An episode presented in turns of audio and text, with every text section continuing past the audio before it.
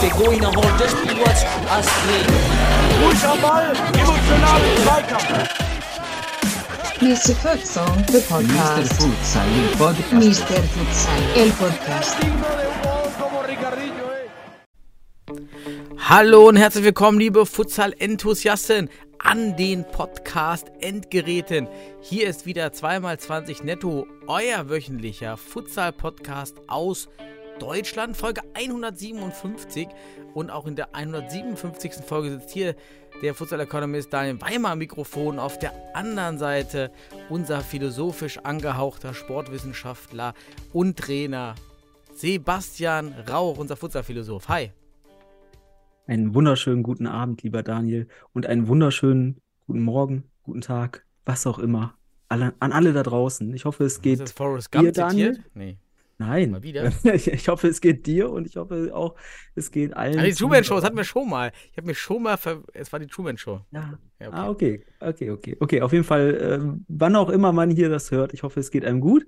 Und ich freue mich mit dir heute die 157. Folge zu, durch, zu durchlaufen, zu prozessuieren, was auch immer äh, hier passieren sollte.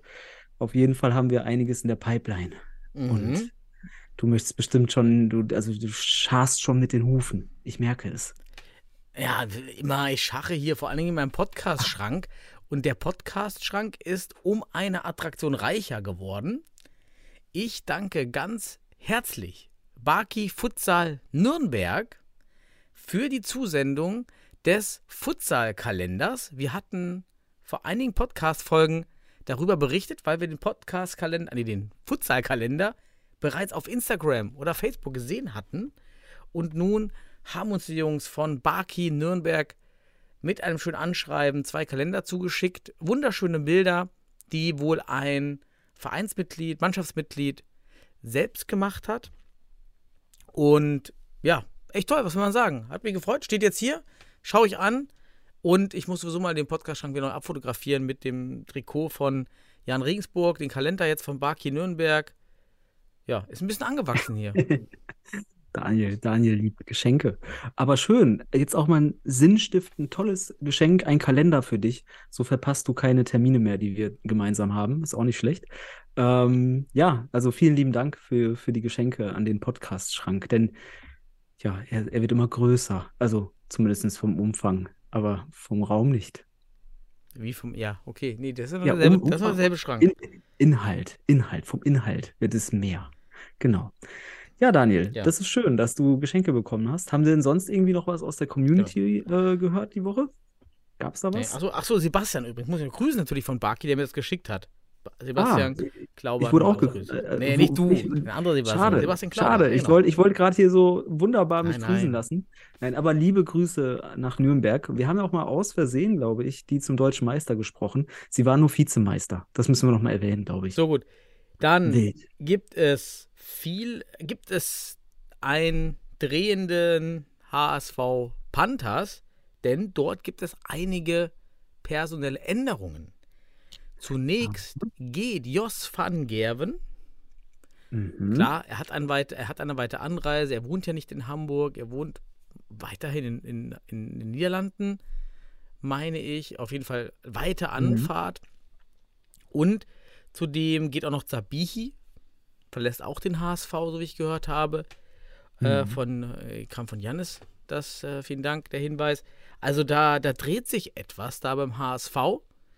Ich, bin, ich bin natürlich gespannt, wie die Jungs das auffangen werden. So, was ist dein Gefühl bei, bei den HSV Panthers? Jetzt und auch schon vielleicht so Blick nächste Saison? Naja, so, lass uns mal kurzfristig einmal erst denken. Kurzfristig gesehen erstmal eine interessante Reaktion gezeigt, jetzt im Spiel gegen Wacker, da kommen wir ja noch heute drauf. Ähm, ich denke, man hat ähm, reflektiert, man hat die Situation dann auch bewertet. Ähm, und mit dem Trainer, der vielleicht unter der Woche selten bis gar nicht halt in die Trainingssession äh, ja, oder in den Trainingssessions dabei ist, ähm, da dann wirklich eine Entwicklung äh, zu, zu schaffen, ist sicherlich sehr schwierig. Und äh, da hat ja auch der Mola Biat, ich glaube bei Radio Hamburg oder ähnliches war es, so ein kleines Interview gegeben, hat auch die Gründe dafür Mhm. genannt. Das fand ich auch ganz interessant, kann man auch empfehlen an alle Zuhörer da draußen. Wer, wer sich dafür interessiert, kann man da nochmal bei den HSV Panthers auf der Seite oder so nachschauen. Ähm, und da wurde dann, wurden auch diese Gründe benannt und man hat das auch so vorgehabt, das jetzt im, im Januar schlussendlich zu reflektieren und dann hat man jetzt gemeinsam entschlossen, dass das mh, für die Entwicklung nicht förderlich ist. So. Ähm, ich gehe sicherlich davon aus, dass man versuchen wird, zur nächsten Saison einen Trainer, ja, ein nicht spielender Trainer zu installieren. Aber Daniel, wer weiß, vielleicht wird es ja auch Michi Meier. Vielleicht, vielleicht wird er nicht mehr spielender Trainer sein. Ich weiß es nicht. Aber ich denke, man wird die Saison jetzt in dieser Konstellation, die jetzt noch vorhanden ist, zu Ende spielen. Und damit verbunden, ja, versucht man ja auch die Düsseldorfer so ein bisschen noch einzuholen. Ich glaube, das ist auch nochmal ein Anspruch, dass man da jetzt nochmal Reaktionen rauszieht und sich in die Verantwortung setzt. Ne? Der, ein, der Trainer ist weg und damit ist auch natürlich auch jetzt mehr Verantwortung auf den Rest. Und die werden jetzt natürlich da Gas geben müssen. Ja, das ist meine Meinung dazu. Oder meine Perspektive da. Mehr kann, kann ich dir nicht bieten. Ich, ich biete es auch mal in dem, im Wunschkontext. Ich wünsche mir natürlich, dass die HSV Panthers das auch den Generationenwechsel hinbekommen, wieder auffüllen, die Trainer auffüllen und dass man da, da weiter durchzieht. Ja, lange Institutionen im deutschen Futsal und gerade tut sich viel, auch hinter den Kulissen des Futsals, kann man nur so viel sagen, da dreht sich viel. Viele erkennen, glaube ich, jetzt auch aktuell, dass es halt schwer wird nach einigen Jahren, auch jetzt zwei Jahre Bundesliga, ist dann doch nicht so viel passiert, wie man vielleicht gehofft hat. Auch äh, nicht nur vom DFB oder Verbandsseite, generell die Futsalentwicklung, Corona.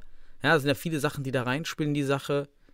Und da, da, das wird sowieso ein interessantes nächstes Jahr. Viel Veränderung. Erhoffe ich mir natürlich auch.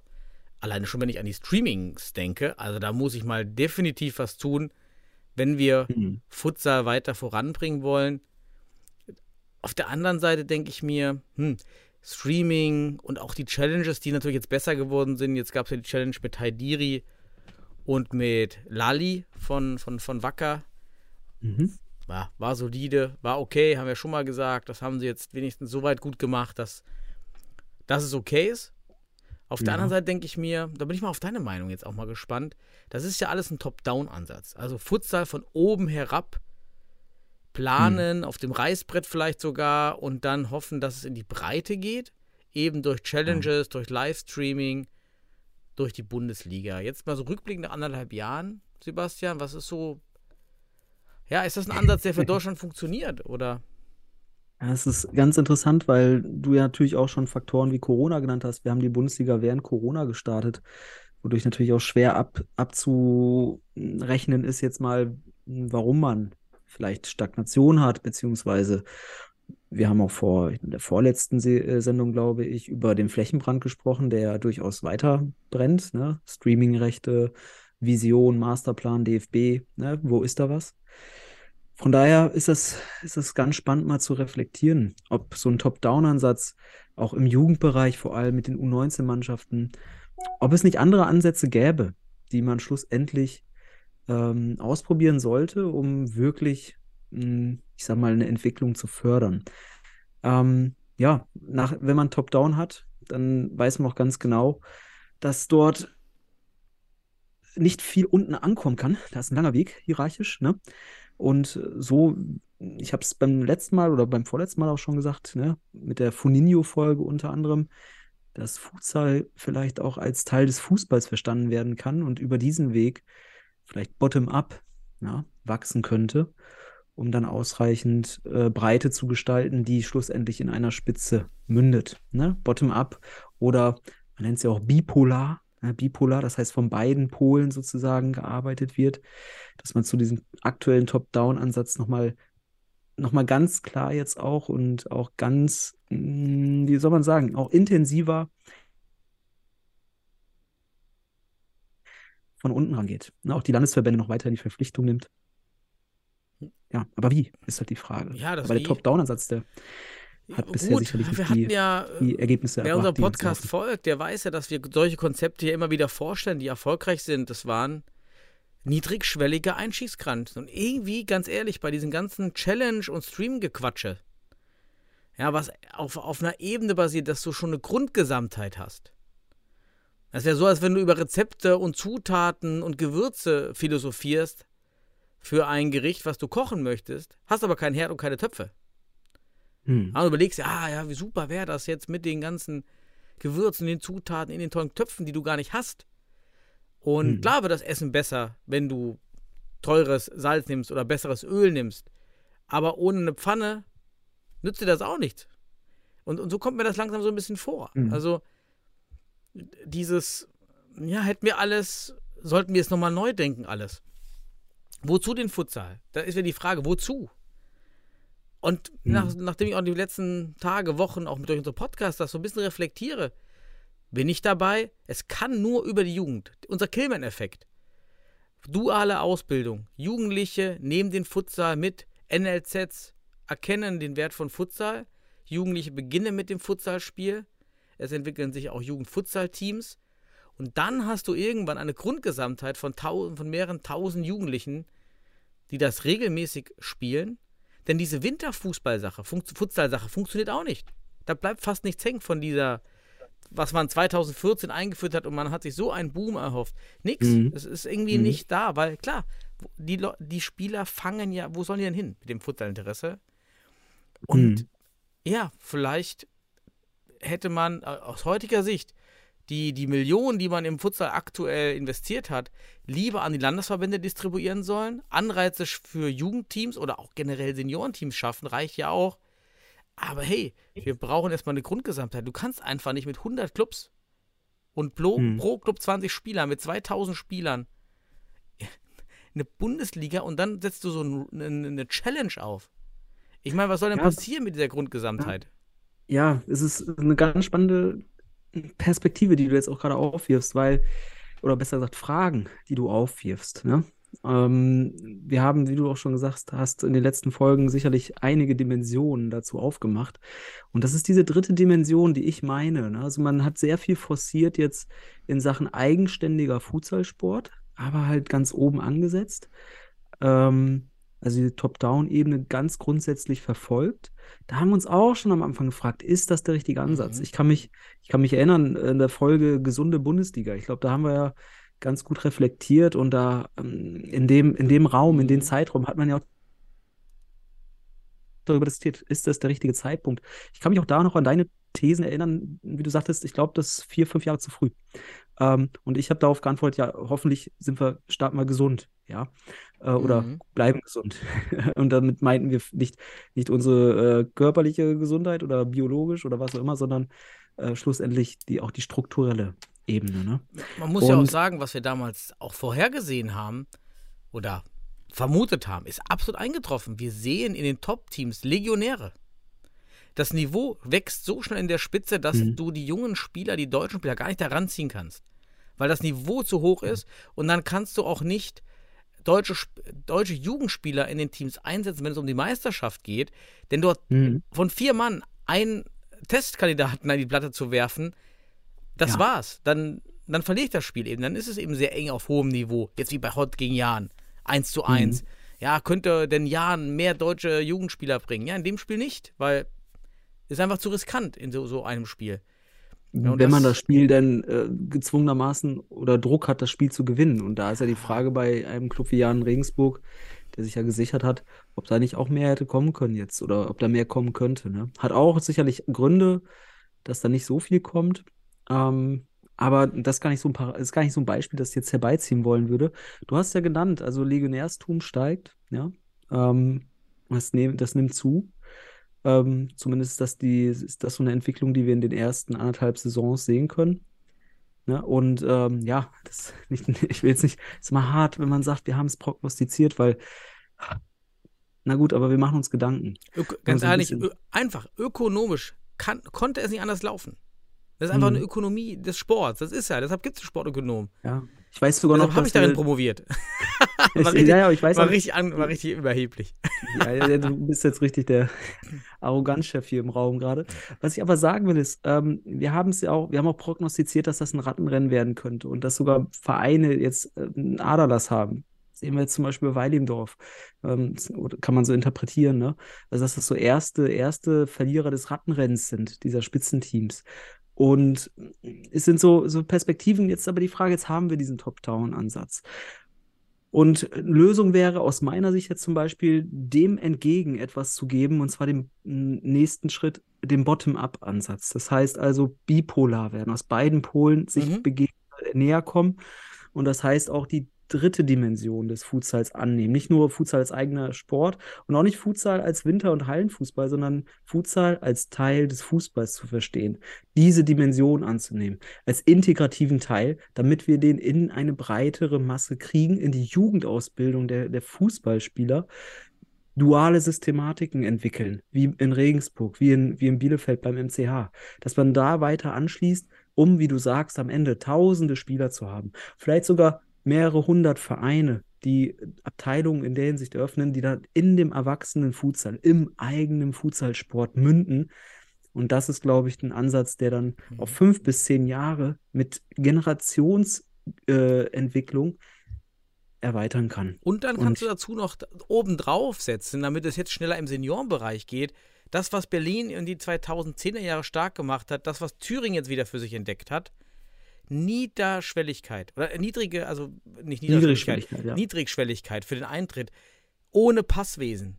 Einfach zocken. Am besten noch Trikots und Halle bereitstellen. Da kommen einfach fünf, sechs, sieben, acht Freunde, die zocken, haben da so ein Team, nennen sich die toten, die, die toten Hosen. Okay, das war jetzt richtig schlecht, aber nennen sich die toten Buchsen.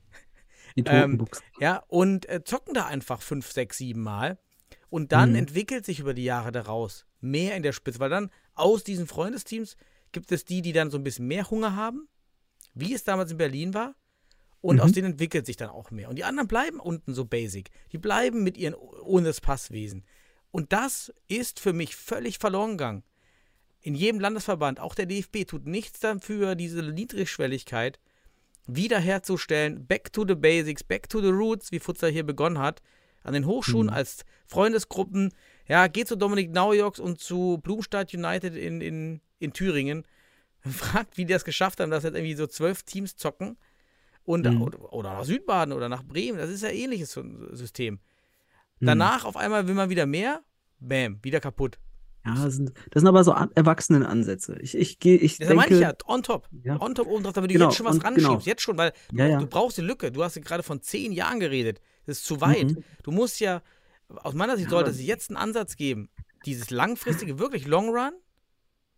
Zusätzlich brauchst du jetzt schon. Jetzt brauchst du Konsumenten für den Futsal. Das geht nicht Ja. mit den Challenges. Das ist Bullshit. Ich muss mal hier ja, so die, sagen. ja, die, Durch die diese Challenges, Challenges, kommt keiner. Durch die Livestreams Gott. werden wir keine Futsal-Clubs mehr haben. Und das brauchen wir. Wir Ja. brauchen Clubs. Lassen, sag's lassen, dir. lassen, lassen, lassen, mal, lassen mal das Thema erweitern. Lass mal ein bisschen weitergehen jetzt. Haben Ja, lass mal, lass mal positiv sein. Genau, genau. Also so langsam merke ich so, du, du kommst Ja, in deinen. Ja, bin- Depre Depressiv-Rage-Modus hier. Ja, okay. Ähm, aber die Challenges, du hast einen richtigen guten Ansatz, weil die Challenges äh, bringen es nicht in der Hinsicht, würde ich jetzt auch mal behaupten. Ähm, ich habe nämlich ganz spannenderweise am Wochenende mit äh, Cantastic, heißt er, Hakan Kotschermann, äh, Influencer und so weiter, der das für, die MC, für den MCH Futsal Club damals gemacht hat, hier ähm, die Challenges, die dann bis zu 8 Millionen Aufrufe hatten in, in TikTok. Natürlich haben wir schon über die Zahlen gesprochen, aber unabhängig davon, der wusste, was er macht und ähm, mit dem habe ich am Wochenende mal kurz gequatscht und äh, über die Challenges, wie er die findet, weil es sind halt, also vor allem die zweite, das ist halt so eine typische MCH-Challenge gewesen von damals. Jetzt kann man natürlich sagen, ja, hat sicherlich schon mal jemand erfunden. Naja, man kann ja mal recherchieren, ob man die schon mal gefunden hat im Futsal. Auf jeden Fall ähm, fand ich das ganz spannend, was er dazu reflektiert hat, weil er ist Profi. Er ist wirklich Profi in dem Bereich. Und, äh, oder zumindest hat er sehr professionelle Gedanken dazu. Und was ich mitgenommen habe, ist, wenn ich das nämlich jetzt in Vergleich sehe, das, was ich beim MCH als Challenges gesehen habe, was da produziert wurde, und das, was der, das, was der DFB macht, dann geht das eigentlich voll daran vorbei, was man eigentlich als Ziel haben müsste. Und zwar neue Zuschauer, neue Interessenten am Sport zu gewinnen und zwar eine Bindung aufzubauen. Weil, was ich ganz spannend finde, beim bei diesem, ich vergleiche es nur mit den MCH-Challenges. Man kann es mit vielen anderen Challenges der Fußball-Bundes- Futsal-Bundesliga-Vereine auch vergleichen. Aber da ging es nur um die, um die Challenge an sich, um den, den Thrill dieses Zweikampfs zweier Teams, die da irgendwelche Übungen machen, die dann am Ende gewinnen oder nicht, mit den, mit dem, äh, weiß nicht, mit dem Kreuz oder mit dem, mit dem Haken. So, äh, gut, ne? Du hast gewinnst oder nicht. Aber beim DFB geht es ganz stark darum, dann eine Nahaufnahme von den Spielern zu haben, die Kommunikation zwischen den Spielern zu haben. Problem ist aber, das sind unbekannte Protagonisten für den Zuschauer. Das ist ein, kein Lionel Messi, das ist auch kein Profifußballer. Ja, Das für den sind- Zuschauer, das- für die Zuschauer, die wir benötigen, nämlich die, die nicht. Genau, für die Neuen. Für die neuen Zuschauer, Genau. richtig. Da ja. brauchen wir keine Charaktere darstellen oder Protagonisten, die Mhm. sind unbekannt. Und das ist ein bisschen too much. Das ist die, das Storyline. Da ist eine Story drin. Nee, es muss nur um die Challenge gehen. Dann hast du da blaue Lichter hinten, äh, alles clean und bla bla. Äh, alles schön aufgemotzt, sieht teuer aus, aber es, die Challenge kommt nicht rüber. Die Challenge irgendwie, das, das, das, das reißt einen nicht. Man denkt nicht, oh, hoffentlich gewinnt der eine oder der andere. Und das musst du halt mal in 30 Sekunden hinkriegen und nicht davon 20 Sekunden Nahaufnahmen von, von irgendwelchen Gesprächen der Spieler gefühlt, also so vom, vom Gefühl her. Also das fand ich ganz spannend. damit wir die erreichen, die eben nicht im Futsal sind, die nicht die Protagonisten kennen, für die muss es etwas anderes sein als die Person im Mittelpunkt. Richtig. Es, die Challenge muss wirken durch, durch, was hat denn der MCA dann selber, diesen Thrill? Spannung, die Spannung, die Emotion, auch dieser so echter Jubel auch, ne, wenn die sich da auch gegenseitig da mal irgendwie, also was ich meine, ist einfach die Challenge im Mittelpunkt stellen und nicht, nicht dann so auf einmal die Kam den Kamerawinkel, neue Perspektive mit äh, einer Aufnahme vom Spieler und so weiter. Also äh, man muss es nur vergleichen. Ich kann es auch kaum oder schwer beschreiben. Es ist ja auch einfach eine Erkenntnis, die ich aus dem Gespräch Deshalb, rausnehme. üb- übrigens, deshalb habe ich auch noch damals, weiß ich noch im DFB-Call, war aber auch mein, mein, mein Ansatz, bitte mit Picke. Irgendeine Sache mit Picke. Weil, ey, ganz ehrlich, wenn du, wenn du so eine Challenge siehst als Fußballer und da Ja. ballern zwei, zwei erwachsene Männer mit der Picke aufs Tor und du kennst Futsal nicht. Ja, Denkst du, dann interessiert es. what? Was machen die da? Genau. Ballern die mit der Das meine ich ja. jetzt? Das meine ich ja. Ja. Die, den, nicht, nicht den Charakter der Spieler oder die Protagonisten als Stars darstellen, weil das sind sie nicht, Mhm. sondern den Sport als Star darstellen, als super, was das ist Besonderes. spannend. Das ist- ja?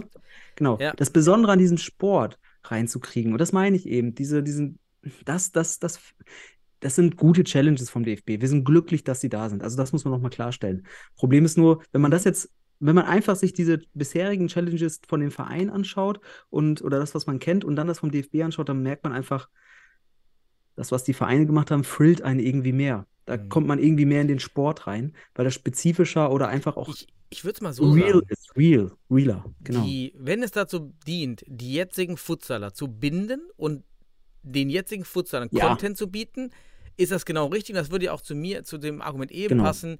Wo will der Futsal hin? Wir brauchen Jugend. Ja, aber auch für die Bundesliga, die jetzt da ist, braucht es zum Beispiel Challenges als Add-on-Content. Das ist schon Genau. okay. Aber wenn man eben dann die Hoffnung da reinlegt, dass Streams und das neue Menschen an den Futsal bindet, und Genau. zwar so bindet, dass wir signifikant mal wachsen, ja, dann funktioniert das so eventuell nicht, wie du es gerade beschrieben hast. Super spannender Fall. Genau. Genau, aber das ist halt die Frage. Da brauchst du diese, eben diese Vision, dieses Ziel. Was ist eigentlich dein, deine Absicht dahinter? Wozu machst du solche Challenges? Mhm. So. Und dann muss man das daraufhin reflektieren, ob das erreicht wird damit. Und dann muss man das inhaltlich reflektieren, so wie ich es jetzt gerade versucht habe und wie du es zusammenfasst. Von daher ist das eine spannende Perspektive sicherlich. Also, ähm, ja, das nur, da, man kann sich einfach ein Beispiel Challenges rausnehmen und das, was du gerade so, ich sag mal, relativ depressiv aufgebaut hast, äh, einfach mal reflektieren. Dabei kann man dennoch glücklich sein, dass man da was macht. Problem ist halt nur, vielleicht ist, ist, ist das Ziel irgendwie nicht Mhm. bekannt, was man damit an, äh, erreichen will. Aber Daniel, komm, lass uns, lass uns Them Thema changen, lass mal woanders hingehen oder willst du Ich weiter? bin durch, wir können die? Regionalliga starten. Was haben wir keine News mehr? Es gibt so viele News, Daniel. Ja, dann mach du Nein, mal weiter. Ich habe hier nichts mehr auf meiner du, Liste. du hast nichts auf deiner Ah, doch, hier, Jörg Jakobs, wäre vielleicht noch bekannt von, Ah. Huns, von Hunsrück, baut so eine Art Ja. Futsalfelder Outdoor mit seiner Firma. Super spannendes Projekt in Koblenz. Dort wird jetzt ein Mhm. Outdoor-Futsal überdacht, Outdoor und mit Smart-Verbindung. Also man kann da über das Handy die Anlage steuern. Mhm. Super nice. Ich habe mir das mal angeschaut. Und die bauen da jetzt eine Pilotanlage mit Futsalfeldern, zwei Pedalfeldern, also dieses spanische äh, Badminton-Tennis. Keine Ahnung, ich habe es noch einmal gesehen in Spanien. Und ja, super spannend. Das ist so eine Nebennews dann noch. Schöne Grüße an Jörg Jakobs, ja. In den News. Aber es gab ja ein paar Transfers. Oder es gab, du hast ja schon die, die, äh, ja, die Trainergeschichte und den, die Spieler, den Spielabgang bei den HSV Panthers genannt. Aber Jan Regensburg hat einen neuen Spieler. Ja, und zwar Nathan Soares. So würde ich ihn mal aussprechen. Der ist nämlich ein Brasilianer, der zuletzt in Portugal gespielt hat und laut Regensburg mehr oder weniger, ich, hab, ich will mal den Bericht zusammenfassen, zufälligerweise, glücklicher Zufall, dass er jetzt in Regensburg landet. Ähm, Florian woll, wollte mir dazu noch äh, sicherlich was erzählen, nur hat das nicht mehr geschafft zum Start dieser, dieser Sendung, weil wir jetzt auch ein bisschen vom, vom Zeitpunkt so aufgenommen haben. Aber ähm, ja, das dazu. In Regensburg gibt es einen neuen Spieler, einen mhm. neuen Brasilianer, der hat auch gespielt gegen Hot. Kommen wir gleich sicherlich im Spiel noch ein bisschen zu reflektieren. Das als weitere News. Ansonsten, ähm, Gibt es, wollen wir ein bisschen Werbung machen für den, für den TSV Weidendorf? Dort ist nämlich am, vom 20. bis 24.02. ein Futsal-Camp für Fußballer und Futsaler. Ja, in der Spechtweghalle von 10 bis 16 Uhr, glaube ich, jeweils. Da gibt es Mittagessen, Trainingsshirts für 17 bis 17-Jährige. Und äh, ja, man kann sich über tsv-school.de anmelden. So, oder geht auf die Seite des TSV Weilendorf. Sowas unterstützen wir doch, Daniel, oder? Total schönes Projekt, absolut. Alle Projekte, die in diese Richtung laufen, eine Zielgruppe zu erreichen, die bisher noch unerreicht war. Wunderbar. Schönes Plakat auch. Ja. Genau. Und kommen wir noch zu, auf ein anderes, anderes Thema, Daniel. Denn ähm, ich, ich habe letztens, äh, oder zumindest jetzt mit Fabian, zu, Fabian Neben zuletzt äh, korrespondiert, ein bisschen gesprochen. Und der hat mir noch ein, ein, ein Bild weitergeleitet, dass nun beim FC Barcelona Football Sala ein französischer Spieler äh, sein, sein Debüt gegeben hat. Ne? Und wir haben ja mal davon gesprochen, die Franzosen sind etwas, womit wir uns vergleichen können. Wir haben ja schon mal in der Folge auch über deren Ausbildungssystem Futsal, Fußball gesprochen. Die haben ja eben diese dritte Dimension jetzt angegangen. Und die sind ja ungefähr parallel mit uns, mit dem Futsal gestartet. Und die sind aber nicht nur weiter als wir, Daniel, die haben uns wirklich ganz gnadenlos abgehangen, äh, abgehängt, was auch immer. Und das nicht nur im Fußball, sondern eben auch im Futsal. Denn der Spieler, ähm, ich hoffe, ich, ich äh, spreche ihn richtig aus, Armin Benzlama, der hat jetzt sein Debüt gegeben für den FC Barcelona und ist neben den äh, französischen Weiten, äh, ne, Mamadou Touré war es, Entschuldigung, ähm, Genau, der, der, der hat für Barcelona sein Debüt gegeben. Und ich glaube, der andere Spieler war Armin Benzlama, der hat für Ribera Navarra, der spielt da schon. Und das heißt, wir haben jetzt zwei französische Profis in der LNFS, Daniel. Wann meinst du, haben wir die ersten Deutschen in der LNFS? Ja. Das, äh, Benny Sahel war doch mal in der zweiten Liga oder dritte Liga in Spanien. Das, ja, ich ich meine Top-Liga, Top-Verein, ja, Barcelona. Natürlich, ja, ja, natürlich. Ja, ich, ich sehe auch keinen. Also, bisher. Ja. ja aber ist auch schwer zu sagen ohne Ausbildung. Also, wir müssen das Potenzial bewerten. Und, und, wer hat das Potenzial jetzt mit einem Trainingsaufwand wie bei Barcelona und Trainingsmethoden wie bei mhm. Barcelona dann da reinzustoßen? Vielleicht gibt es ja einen Jugendlichen, der mit, mit 18, 19 sagt, hey, ich gehe nach Barcelona studieren und schließt ja. sich dann oder in Spanien generell und schließt sich dann ja, aber an. Ich kann, ich kann so ein bisschen aus der Erfahrung äh, erzählen, es ist jetzt nicht so einfach, als Spieler dort äh, einen Platz in einer Profimannschaft zu kriegen. Das ist, die schauen sich die schon genau an. Denn die haben auch wenig Ressourcen, tatsächlich weniger als manch einer denkt. Äh, und damit müssen die klarkommen. Das heißt, Qualität. Ja, was meine ich mit Potenzial? Vielleicht erkennt dann jemand, ey, das ist ein Untrainierter, ja. der ist jetzt schon auf dem Niveau mit 20. dann ist das schon ja, leider, leider mein, fast schon zu weit. Wenn du noch nie Futsaltraining ja. hattest, why not? Naja, ich ja, will noch ein bisschen. Ja, genau, aber das ist eben. Es ist nicht mal, nicht, nicht kaum vorstellbar, dass ein deutscher, irgendein deutscher Spieler da aktuell Fuß findet in so einem Bereich. Und die Franzosen, die parallel mit uns ungefähr gestartet sind, ungefähr, ähm, die sind so weit gekommen. Und da sollte man hinschauen. Das ist der wichtige Punkt, wenn man sich entwickeln will. Deswegen führe ich es auf. Gut, das dazu. Ähm, aber Daniel, ich habe dann, was ich noch, wollen wir, ah, ne, ich habe noch ein Thema zur Bundesliga. Das können wir am Anfang der Bundesliga machen. Ich glaube, da stelle ich dir mal eine Frage. Ähm, die wird ganz interessant.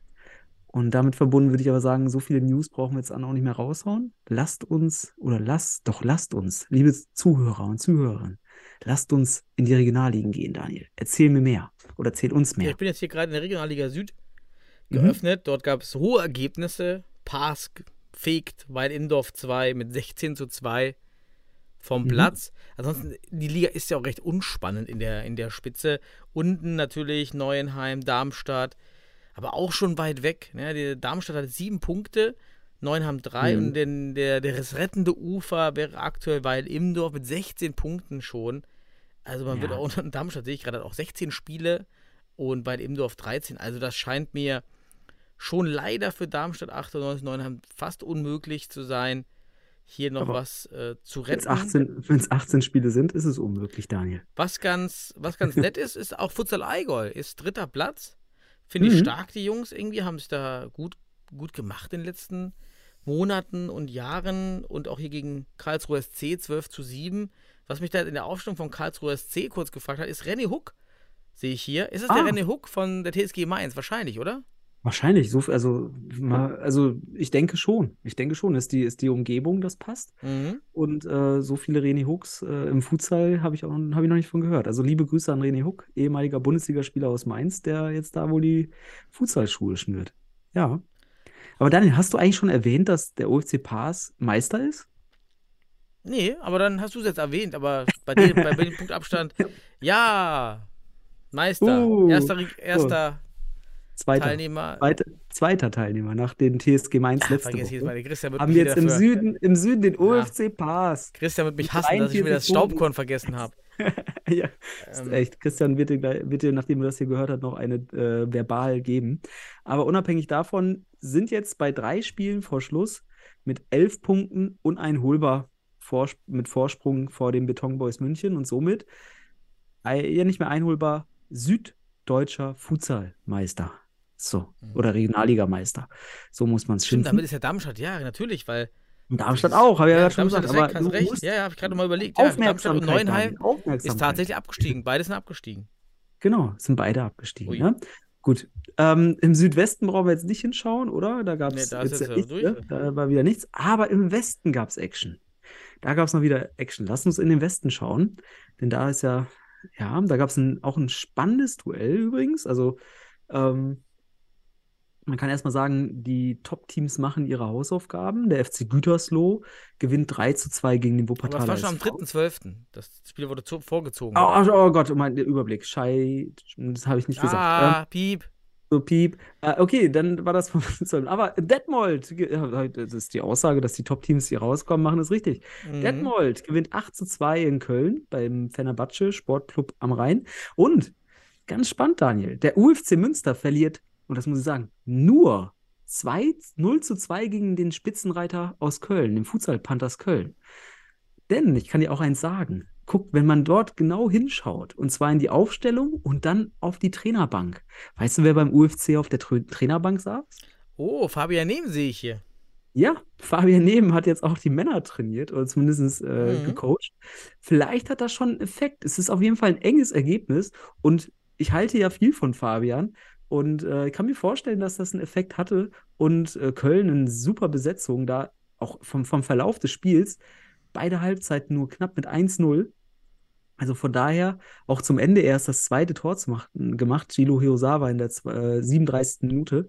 Von daher spannendes Ergebnis, weil wenn du auf die Tabelle guckst, ist ja Münster aktuell auch auf einem Abstiegsplatz. Denn gehen wir davon aus, dass Köln vielleicht nicht in die Bundesliga aufsteigt, wäre Münster mit dem aktuellen Platz abgestiegen. Ja, Mhm. das heißt, Fabian Nehm versucht da jetzt gerade den Feuerwehrmann zu machen, vielleicht. Oh, interessante ne? These. Da wieder Ja. vor uns hier wieder was vorgeworfen wird. Eine These. Bitte Ja, berichtet, wenn die These. Feuerwehrmann in Münster. Dazu muss man auch sagen, dass Bar. Niederrhein Socker auch gegen den PCF Mülheim gewinnt und Ja. dadurch sich jetzt noch da aus dem, aus dem Loch rauskämpft. Also mega spannend. Unten, ja, wird, wird das echt eine, eine super Sache. Ich hoffe ja, dass es die Mülheimer nicht trifft am Ende. Drücke ich Mhm. natürlich die Daumen als, als, als alter Mülheimer. Schöne Ja. Grüße da. Und oben, ja, oben ist die Genau. Spannung irgendwie schon fast ein bisschen raus. Cheruska, Ja, Holzpfosten kommt drauf an, aber Naja. Ich, weiß, ich, ich kann mich jetzt gerade nicht erinnern, wie, wie viel Detmold das Hinspiel gegen die Futsal Panthers Köln verloren hat. Aber wenn sie alles gewinnen, dann können sie gegen Köln das Rückspiel vielleicht noch den direkten Vergleich drehen. Denn Ah, sag mal Ja. so, äh, Köln hatte zwischendurch nur den Hänger, weil Hirosawa nicht dabei war, meine ich. ja, und vielleicht so, ist es das. jetzt sind sie eben wieder doch in der Bestbesetzung, dann, dann, dann sehe ich da auch jetzt nicht äh, keine Gefahr, dass man da jetzt Okay. noch so viele Punkte lässt. Also ich glaube, du, Panthers du, gibst Köln, zum, du gibst zum Ausdruck, dass die Futsal Panthers Köln aus deiner Sicht hier klarer Ja, ich- Favorit sind. und ich will Rainer, Rainer van den Drie, schöne Grüße. Ja, Ehemaliger, ein- mein, mein, Genau. mein Ziehsohn sozusagen als Torwart, ist ja dann jetzt Ersatztorwart bei Panthers Köln im Tor. Vielleicht sehen wir dann ja in Relegationsspielen, vielleicht muss er dann in die Bude. Ja. Ja, ähm, Fände ich, fänd ich geil. Es gibt ja noch einen weiteren Ziehsohn, der gerade auch in der Bundesliga spielt von dir. Also von daher geht's, geht's Hm. da auch für dich so. weiter. ja. Gut, ähm, gehen, wir, gehen wir in den Norden. Mhm. Was gab's denn da Schönes? Gab's da Spiele? Ja, es gab Spiele. Und zwar Fortuna Hamburg gegen Maihahn verlieren so 5 zu 0. Äh, Sparta gewinnt seine Hausaufgabe gegen Oldenburg 6 zu Mhm. 2 und BTSK Kiel auch mit 4 zu 2 gegen Hannover 96. Auch da ist es spannend an der Spitze. PTSK liegt noch vorne mit zwei Punkten Vorsprung, aber Sparta mit einem Spiel, einem Spiel weniger. Also höchst spannend. Da geht es auch in einem Zweikampf. Und Ja, unten auch. Mit Hannover Ach, gegen ja. die Futsal-Löwen Nordheide. ja. Und Fortuna Hamburg ist auch alles eng. Also unten kann bis die letzten vier Plätze kann es alle noch erwischen. Eigentlich auch Wolmertshausen. Ja, Ja, ist schon noch eng. Mhm. Gut, Da ja. hast du recht. Gut, aber Nordost. lasst uns weitergehen in den Nordosten. Gibt es da was Neues? Oh, Es gab, ein Spiel. sehe, ein Spiel, das hat es aber in sich. Und Hm. zwar 14 Tore. 14 zu 0 gewinnt Karl Zeiss Jena gegen Omidan Dresden. Hat an der Tabellensituation äh, Mhm. oben nichts gerüttelt. Also, aber Wäre ja ja. schade, wenn wir in Dresden gar keinen Club nächstes Jahr sehen. Wir hatten den Heidenauer SV, wir hatten Borea Dresden, wir Mhm. hatten Omidan. Wir haben das im November oder Oktober schon besprochen. Es wäre halt super gewesen, wenn die drei sich zusammengetan hätten Ja, und ein Dresdner Club gemacht hätten, vielleicht sogar unter dem Dach von Dynamo. Das, das wäre das wär eigentlich eine geile Sache gewesen mit Mhm. Kaiserslautern, Dynamo Dresden. Da kannst du auch die alte DDR-Oberliga wieder auferstehen lassen. Das wäre schon geil. ja, Aber das stimmt. Da hast du recht. Das wäre schon geil. Aber hoffen wir, dass da in Dresden Omidan überlebt. Ganz einfach. Also wir haben Liria fest, wir haben Mainz, Ja. wir haben Kölner Paas. Panthers, lege ich mich fest, und wir haben Paas und im Norden, da ist es noch spannend. Mhm. Und im Süden, nee, das hatten wir ja schon, dann war es das. Ja, dann haben wir ja alle. So, viele sind es ja nicht, es sind eine Handvoll. Gut, aber Daniel, dann lass uns die letzte wichtige, bedeutsame Regionalliga auf den Tisch legen, und zwar die Futsal-Liga der Frauen im Westen. Da gab es nämlich das absolute Topspiel zwischen dem UFC Münster und Futsal Panthers Köln. Auch Mhm. beim UFC Münster hier wiederum äh, ähm, Fabian Nehm auf der Bank. Und man gewinnt, also die Mädels vom UFC gewinnen dieses Topspiel mit 5 zu 1. Und jetzt habe ich mich daran erinnert, dass das Hinspiel ja 4 zu 1 für die Futsal Panthers Köln ausging. Und da dachte ich mir, come on, bei so einer Liga, da darf doch nicht das Torverhältnis, sondern das wäre doch jetzt ein direkter Vergleich, das wäre doch geil. So. Also habe ich mir die Durchführungsbestimmung angeschaut und ich muss mich revidieren. Ich habe, glaube ich, beim letzten Mal irgendwie davon erzählt, dass da irgendwas mit äh, Torverhältnis wäre. Aber in den Durchführungsbestimmungen der Liga steht folgendes: Bei äh, Punktegleichheit zählt der direkte Vergleich. Damit ist der UFC Münster nun mehr oder weniger, wenn, wenn sie denn dann noch ihr Spiel gewinnen, weil sie sind jetzt, ich verstehe jetzt auch nicht, warum sie nur neun Punkte haben, aber da wird irgendwie noch ein Fehler drin sein. Ähm, aber wenn sie dann punktgleich mit dem Futsal Panthers Köln sind, ziehen sie an den Futsal Panthers vorbei, weil sie jetzt mit 5 zu 1 gewonnen haben und das Hinspiel nur 4 zu 1 verloren haben. Laut Durchführungsbestimmung des WDFVs und die sind verbindlich. So, da wollte ich nochmal genau hinschauen. Und deswegen ganz, ganz wichtige News aus meiner Sicht ne? in der Frauen-Futsal-Liga.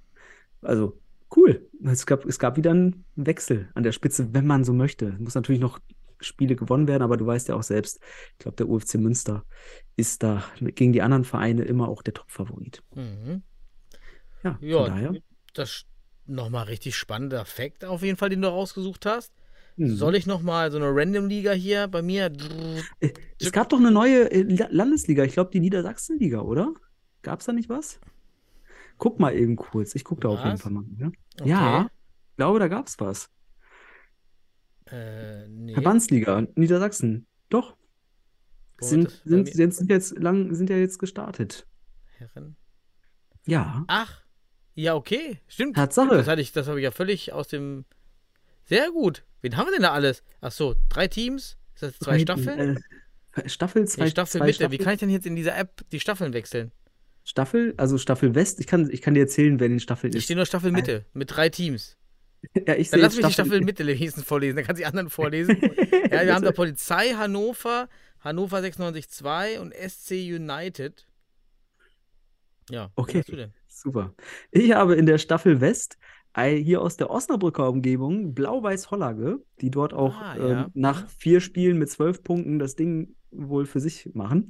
Ähm, dann den TKW Nienburg und GVO Oldenburg. Na, das, sind, das ist die Staffel West. Und es gibt noch eine Staffel Süd, Daniel, falls du es nicht aufrufen kannst. Da gibt es aber nur zwei Vereine, und zwar den GSV Hildesheim und den SC United e.V.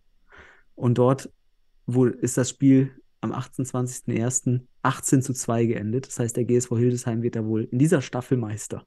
So kann man es wohl sagen. Aber die, die Ja. Jungs spielen hier schein, scheinbar keine zweimal 40 Minuten, äh, zweimal 20 netto. Und Mhm. in derselben Halle. Es scheint auch wieder so ein Sammelspieltag Ja, zu sein. genau. Das heißt, wir haben hier wieder, also die vierte Hobbyliga, wir nennen es ja mal Hobbyliga, nicht abwehren, Ja. aber einfach Abgrenzung zu ganzjährigem Spielbetrieb, zweimal 20 netto, offizielle Regeln. Das heißt, wir haben Mhm. Südbaden, wir haben Niedersachsen, wir haben Bremen, wir haben Thüringen, weil wir da vorhin vorne gesprochen haben, Niedrigschwelligkeit. Mhm. Aber gut, hier sind es ja auch richtige Vereine, die hier nur spielen, ist ja Unterschied zu Thüringen auf jeden Fall.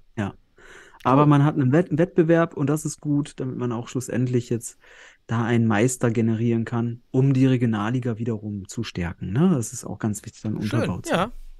Schön, Daniel. Das ist doch mal eine schöne äh, Liga gewesen. Also zumindest das, was, so wie wir es jetzt nennen, halt so eine, ja, nicht Hobby, aber es ist so eine Winterfutsal-Liga. So nennen wir das mal. Winterfußball. Gut, Ja, genau. genau. Genau. So, Daniel, hast du noch irgendwas? Liegt dir noch irgendwas auf dem Herzen zu den, zu Oh, den Regionalligen? Auf dem Herzen. Ähm, nee. Dann, Nee. da, Dann? dann, dann. Wollen wir rübergehen? Ach, jetzt wollte ich mir. Ich hab's nicht gehört. Ja, ich, ich glaube, ich, ich weiß gar nicht, ob man es gehört hat. Ich hätte es vorher testen sollen. Inwieweit man das hört. Naja, Bundesliga, ja, die Sorgen. Ja, Da sind sie. genau. Aber Daniel, bevor wir in die Bundesliga starten, jetzt meine Fangfrage an dich. Und zwar, ohne dass du es weißt oder dass du draufgeschaut hast, aber in der Torjägerliste der Bundesliga, wie viele deutsche Spieler sind unter den Top 10? Uh. Top 10. Also, ja, ich, ja, das muss man wissen. Zwei? Also, okay, das, das ist sogar, ich glaube sogar richtig, denn mit Spieler mit deutschem Pass, so können wir es natürlich sagen als Deutsche, Ja. sind Gabriel Oliveira und Davut Wehab. Also Gabriel Oliveira von Hott und von Davut, Wehab von dem Stuttgarter FC, jeweils mit elf Toren auf Platz 6 der Bundesliga-Torjägerliste. Aber nehmen wir mal, ich glaube. äh, Bundesliga. Mal, ähm, oh je. Wissen Sie, wir haben genug Top Sorgen 10, damit. Da gehört dann nämlich noch ein Spieler dazu, wobei die Top 10 von drei deutschen Spielern besetzt. Also Mhm. der zehnte Platz wird von drei deutschen Spielern besetzt. Suat Ak, Aytürk Getschim und Youssef Spu. Mit zehn Toren, also ein Tor weniger als die anderen beiden, auf Platz 10, geteilter Platz 10. Also jetzt jetzt die Frage, können wir jetzt sagen, fünf deutsche Spieler haben wir Mhm. in, der, äh, in den Top 10? Aber ich kann dir sagen, wie viele Nationalspieler davon drin sind. Von den fünf sind nur drei Nationalspieler. Youssef Spu noch nicht und auch David Wehab vom Stuttgarter Futsal Club noch nicht Nationalspieler. Aber ich finde das eine interessante Zahl. Ne? Also es, sind, es ist nicht die Hälfte, weil es ein geteilter zehnter Platz sind. Es sind also fünf von 13, könnte man sagen, die in die Nationalmannschaft theoretisch oder in der Nationalmannschaft spielen könnten oder es tun. Ja, okay. Wie auch immer. Immerhin. Ja, immerhin. das ist auch mal interessant, sich So anzuschauen. viel zum Legionärstum Adrian in der. Liga. Ja. Also die, der Stuttgarter Fußballclub macht, ja, der Stuttgarter Fußballclub, der macht die Torjägerkrone unter sich aus. Adrian Michewski und Amar Djindjic, der eine 28, der andere Ja. 18 Tore. Und dahinter kommt dann, kommt dann der Liebling Ribeiro von Hut mit 15. Ja, Daniel, das so als kleine, kleiner Einstieg in die Bundesliga, mal die Torjäger sich anschauen und sich die Frage stellen, wie viele deutsche Spieler haben wir da eigentlich Mhm. unter den Tops? Ja. Aber es gab ja ein Topspiel. Es gab ein Topspiel, kann man sagen. Und das hieß Hot 05 Futsal gegen Jan Regensburg Futsal. Es endet 1 zu 1, Daniel. Was möchtest du uns zu dem Spiel erzählen? Ja, erstmal wieder natürlich tolle Kulisse, 355 Zuschauer. Mhm. Immer noch top in der Futsal-Bundesliga. Dazu dann etwas penetrant nervige Fotografen in den Ecken. Also äh, ganz ehrlich, ja, also was machen die da? Die stehen dann da hinten rum, finden nur noch, dass einer in das Tor läuft, um dann noch ein besseres Foto zu machen.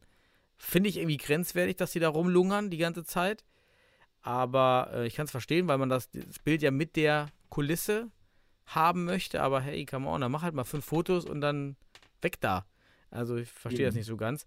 Aber okay. Ansonsten, ja, ich sag vor allen Dingen eins: Campeonato Brasileiro da Alemanha. Ja, Ja, ähm, Okay. muss man ja dann schon mal sagen. Es hätte jetzt auch die, die, die deutsche Staatsmeisterschaft der brasilianischen Wettbewerb sein können, weil halt eben so viele Brasilianer auf dem Platz standen. Mhm. Also mehr Brasilianer kriegen wir in der deutschen Bundesliga nicht, äh, nicht auf den Platz, als, als wie in diesem Spiel. Tatsächlich, ja. Und ja, war am Anfang 1-0 durch Barbris, der einen, guten, guten Lauf hat auf jeden Fall bei Hot. Und Fehl, Fehler Gruhl, Fehler vom, Mhm. vom Defensivchef. Schätzt Babris den hohen Ball, der kommt falsch ein, blockt nicht und, und läuft auch etwas langsam zurück. Dann, ja, äh, rennt er zurück. Auch Rodriguez macht da nicht so in der Rückwärtsbewegung so die, die, die besten, den besten Eindruck. Ähm, dann stand es 1-0, war ja heiß umkämpft das Spiel, obwohl Hot eigentlich nach den, den Szenen zumindest Ja. deutlich mehr am Drücker war und auch deutlich mehr Mhm. Tore hätte da schießen müssen. Denn dann, aus meiner Sicht, macht Jan was ganz Schönes. Und zwar die, das V-Flying. Also, wenn man vielleicht nochmal für alle, die, die noch nicht so drin sind, V-Flying wäre dann der Ja, oder Tannenbaum nennt man das auch. Tannenbaum kannst du auch sagen. Ja, also Genau. man hat, man fächert das so ein bisschen auf, hinten der Fixo hat den Ball, dann rücken die zwei Alas ein bisschen ein, dann hast du vorne Mhm. die zwei Pivots, also links und rechts, also sozusagen auch das Mhm. Doppel-Ala. Und da kann man natürlich schöne Kombination spielen, wenn vor allem die Defensive das nicht richtig blockt, die Männer, die dann Mhm. nämlich in der Mitte stehen, wie das nämlich genau hier passiert ist. Und ja, dann Rodriguez macht hier das 1 zu 1, war, Mhm. war super. Und man muss vielleicht auch den 6 Meter davor erwähnen, den Mhm. äh, unser Lütti, Lütwinenko, da schön ja, rausholt, hat auch ein paar stark, ja. gute Ja. Paraden gezeigt. Also tolles Spiel, wäre was Tolles für den Livestream gewesen. Ich hab's ganz, ich hab's ganz gesehen, Daniel. Ich hab's Wieso hast du das jetzt schon wieder ganz gesehen? Was hast du Ja, denn schon wieder ich das, für. na, ja, ist ja der nächste Gegner des MCH. Habe ich mir also angeschaut, ähm, also so nebenbei so ein bisschen geguckt, habe mir vor allem die Endphase angeschaut. Deswegen fand ich auch das Flying-Spiel von, von, ähm, von Regensburg ganz interessant. Ne? Und vor allem dann nach dem vergebenen 6 Meter, ne, der dann von Lütti wunderbar gehalten wurde. Da dachte wirklich, ich habe das Gefühl auch im, in dem, im Spiel, ähm, dass das gesehen, dass ich gesehen habe, hier einfach das Gefühl, Hohenstein dachte, boah, jetzt haben wir's. Und dann wird der Flying einfach konsequent weitergespielt und man macht das 1 zu 1. Und es endet 1 zu 1, ein etwas überraschendes Ergebnis. Man hätte sicherlich nicht gedacht, dass Regensburg in Hohenstein einen Unentschieden holt. Was mir aufgefallen ist, der neue Spieler, da, da war ich auch dran interessiert, der Nathan äh, Suarez, ähm, der hatte auch einen Impact. Also der hatte di direkt Impact. Man hat gemerkt, der, der ist auch voll dabei. Der hat auch, auch nicht nur beim Jubel auf jeden Fall sehr viel Aktivität, also schon mehr oder weniger integriert in die Mannschaft. Fand ich ganz spannend zu beobachten. Ähm, ja, aber ist, was, ich, was ich ein bisschen vermisst habe, ist halt jetzt hier auch nochmal vielleicht ein Juniorenspieler. Aber du hast ja schon am Anfang gesagt, Vielleicht ist das nicht, ist Hot nicht das richtige Spiel. Ich sage, es ist ein Null-Risikospiel. Du kannst den reinbringen und was willst du denn? Also, äh, ob du jetzt Dritter oder Vierter wirst. Also, na gut, aber das Okay, ist. aus der Perspektive könnte man es ne? natürlich auch sehen. Ja. Jetzt mit, mit Blick auf die Playoffs, ja, okay. Ja, und gegen Hot, was, was kannst du Geiles als, als Juniorenspieler da gegen Hot draufkommen und deine Fehler machen? Und diese Fehler gegen eine Mannschaft, die es richtig gut macht. Also da kannst du sehr schnell Lerneffekte herausziehen. Das ist auch hier mal eine pädagogische Perspektive.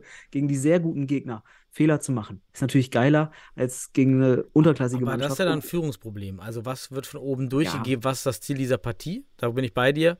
Wenn man als Ziel rausgibt, ey, generell ist Jugend Nee, für mich, ist, für, mich ist, für, für mich ist klar, wenn das keine strukturellen, also ich habe jetzt leider die, die Nachricht von Florian nicht vorher ab- abhören können mehr, zeitlich gesehen, aber sollte das jetzt äh, nicht strukturelle Problem, Problematik sein, dann ist klar das Ziel, die wollen Dritter werden. So, das ist ganz klar. Die wollen jetzt den dritten Platz. Die wollen mit Weidendorf darum kämpfen. Ja, ist auch nicht verwerflich, ne?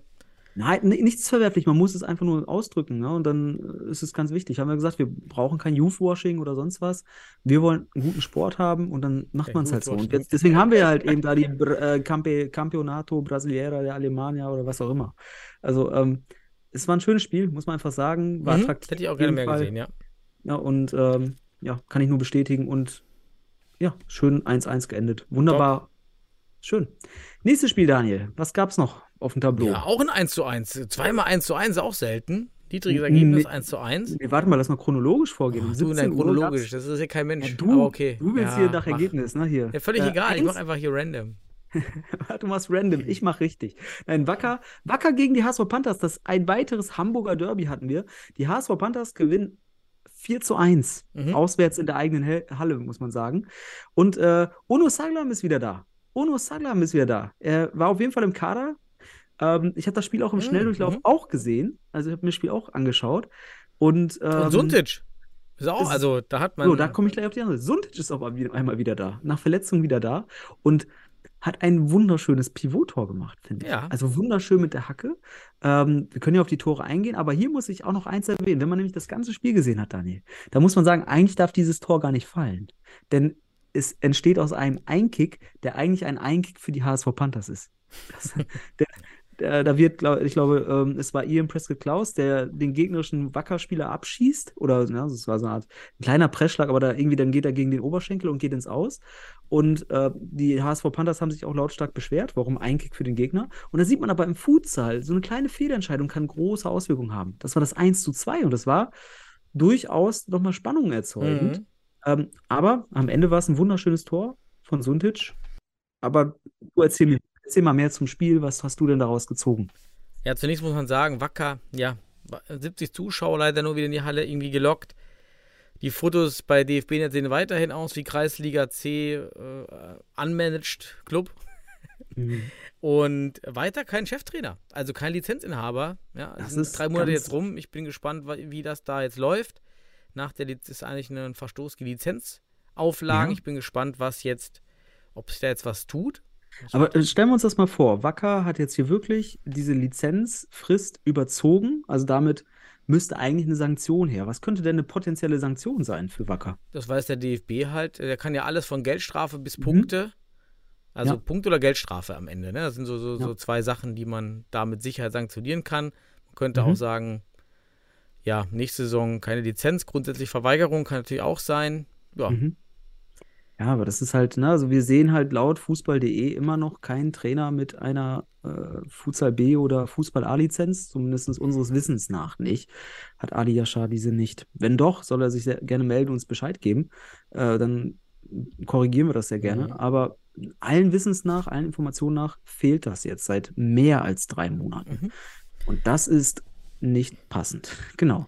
Dann, So. zum, ja, dann zum Spiel. Es gibt für mich einen großen Verlierer leider dieser Partie und das ist Metici. Metici verursacht hier wirklich drei Tore. Mhm. Und ohne die Fehler wäre das Ding eng geworden. Denn 1-0 Meier, klassischer Ball von Meier, zieht so in die Mitte. Ja, macht er Mhm. gerne auf rechts außen, dann zack, so ein bisschen der Vertikallauf, äh, der Horizontallauf. Aber Ja. Metici steht am anderen Sechser und flaniert zurück. Meier ist beim Ball, als er im 6 Meter vom HSV, wo Celani, ich weiß gar nicht, wer den Ball hat, Celani oder er wird einfach, glaube ich, zurück. Celani hält, genau. Genau, Celani dann hält, ist. Meier noch hinter, hinter Metigi und Mhm. sprintet vor ihm und macht das Tor vorne. So, Mhm. also Metigi erstes Tor. Dann 0-2 Öztürk, wieder Metigi, bleibt vorne stehen, hätte aufholen können, hätte blockieren Oder war das können. das Tor, wo, wo erst äh, Jalle halt, hält? Ich weiß nicht. Aber auf jeden Nein, Fall. War- Okay. Dann äh, 1 zu 3 haben wir. Labiat, ähm, schön gespielt. Da steht Mhm. Elisi einfach in der Mitte rum und träumt, guckt den Ball an. Neben ihm steht eigentlich Labiat. Er äh, sieht ihn gar nicht. Mhm. Er äh, träumt so den Ball hinein. Auch vermeidbar. Irgendwie wach, wach sein, gallig, irgendwie, keine Ahnung. Es hat diese Defensive, ist echt ein Mhm. Problem für Wacker schon die Saison durch. Und 1 zu 4, wieder mit Tici vorne, wieder an, an der Mittellinie, könnte locker eingreifen. Wenn er eingreift, ist er dort.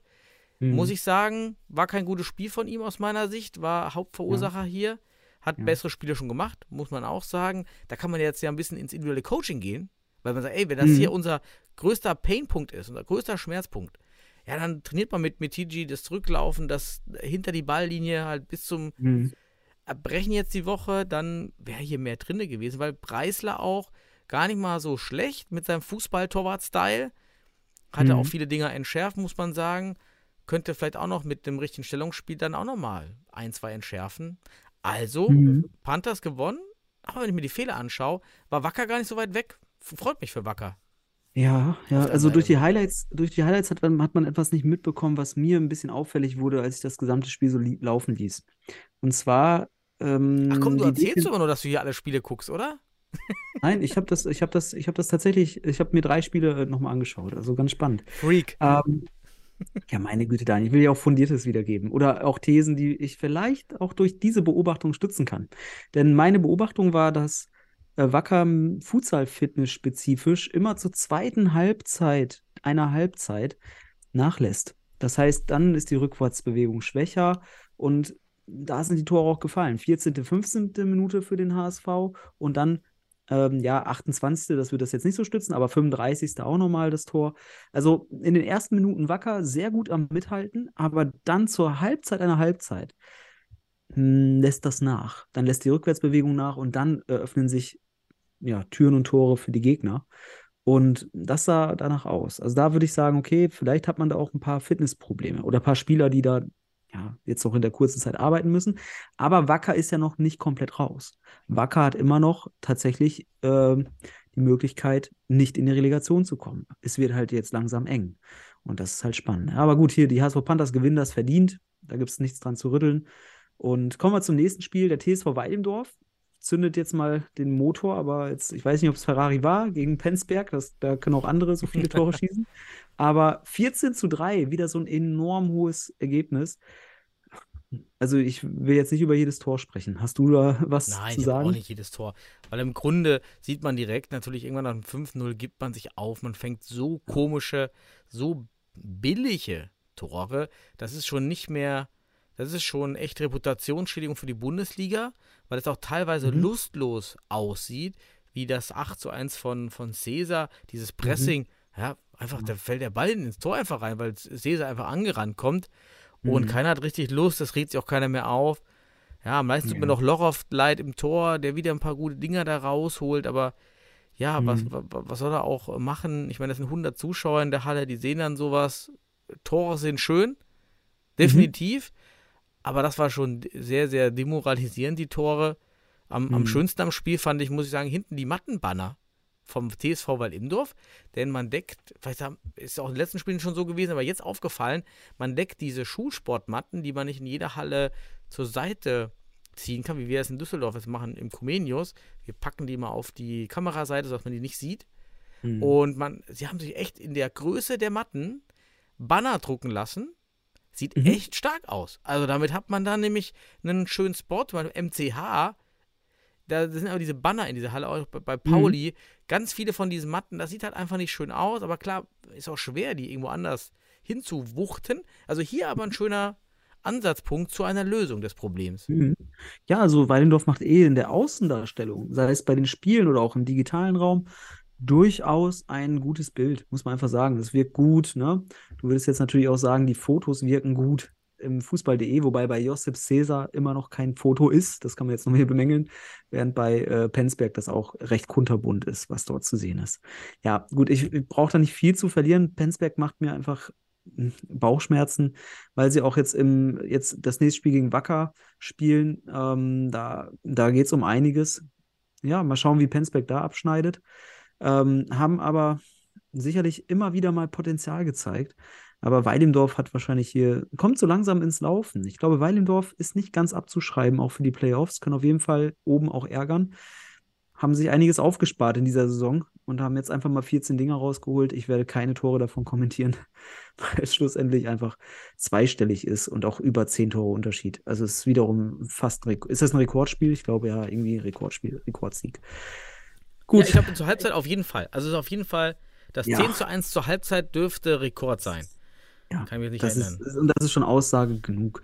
Ja. Daniel, kommen wir zu unserem ganz besonderen Duell. Ja. Und zwar mein, mein, meine Herzensangelegenheit gegen deine Herzensangelegenheit. Der MCA Futsal Club hat gegen Fortuna Düsseldorf gespielt, das Westderby. Ich war vor Ort, leider konntest du kurzfristig nicht, sonst hätten wir uns da gesehen, es hätte mich sehr gefreut. Aber du hast sicherlich einiges mitbekommen. Und was ich aber vorab sagen kann, Daniel, den direkten Vergleich habe ich diesmal gewonnen. Also wie schon letzte Saison, auch diese Saison, weil es endete 1 zu 1 durch Auswärtstore, könnte man jetzt sagen. Durch das 4-4 im Hinspiel hat der MCH diesen direkten Vergleich gegen Düsseldorf gewonnen. Und es war ein sehr interessantes Spiel. Es war tatsächlich spannend von Anfang an. Es war auch wirklich so, so eine Art äh, Derby-Dynamik drin im Spiel. Gar nicht diese, es war nicht äh, wild. Es war keine, irgendwie, wo du denkst, so, das war irgendwie äh, aggressiv oder sowas, sondern da war einfach, da war Futsal-Dynamik drin. Das, das gefiel mir. Und äh, ja, willst du ein bisschen zu dem Spiel erzählen oder soll ich ein bisschen Roundup geben? Ich habe ja auch Weil gar nicht, ich kann ja nur das aus den Highlights erzählen. Ah, Dann muss ich aber, dann muss ich hier ein bisschen Also, ergänzen. Ja, nee, pass auf, ich erzähle, du ergänzt, weil ich kann ja nicht viel Ja. erzählen. Also, Okay. zunächst erklär gleich mal 178 Zuschauer, die habe ich da nie gesehen, aber Ah, äh, das die, die kommen ja irgendwie gleich. später, habe ich gehört, da kannst du ja gleich nochmal erklären. Mhm. Ja. Dann habe ich einen bärenstarken Kadi gesehen, Kadi Raldibra im Tor, freut mich ja mega, mit dem ich auch ein paar Mal trainiert habe. Jetzt kann er endlich zeigen, was er drauf hat, nachdem er wirklich anderthalb Jahre wirklich immer dabei war, immer auf der Bank. Boah, das war, also sein Spiel. Mhm. Das war das Spiel von Kadi Libra. Dann ohne, ähm, gab es für mich jetzt jedenfalls nach den Highlights mehr Chancen auf Seite von Fortuna. Mhm. Kommen wir gleich drauf. Dann 0-0, ja, stark. Und ich fand es gut, dass der MCA mit Flying angefangen hat. Endlich mal die Relativitätstheorie. Wobei ich immer sagen würde, testet in der ersten Halbzeit und dann legt eure Endstrategie für die zweite fest. Aber ich fand es gut, dass man versucht hat, mal zu variieren, mal mit Flying zu beginnen und dann wieder normal spielen. Das habe ich gesehen, kannst du vielleicht auch gleich sagen, wie es weiterging. Ansonsten klar, das Tor von Getchi, irgendwie es spekuliert da etwas zu hartnäckig auf den Ala-Pass. Dadurch reißt er die Lücke, durch den auch der Ball durchgesteckt wird. Und der Groth steht am Anfang wieder ein bisschen zu tief, kommt nach raus, deshalb in der Bewegung. Macht natürlich Getschim dann super, lässt er sich nicht nehmen. Der, der bei uns der Fixo auch ein bisschen zu weit weg, rückt auch nicht in die Mitte ein. Also Der hat sich, der hat sich wegziehen lassen. hat sich Das gut wegziehen lassen, hat da eine stehen müssen. Äh, Ball synchron verschieben war da nicht der Fall, aber okay, war gut gemacht vom MCH, muss man sagen.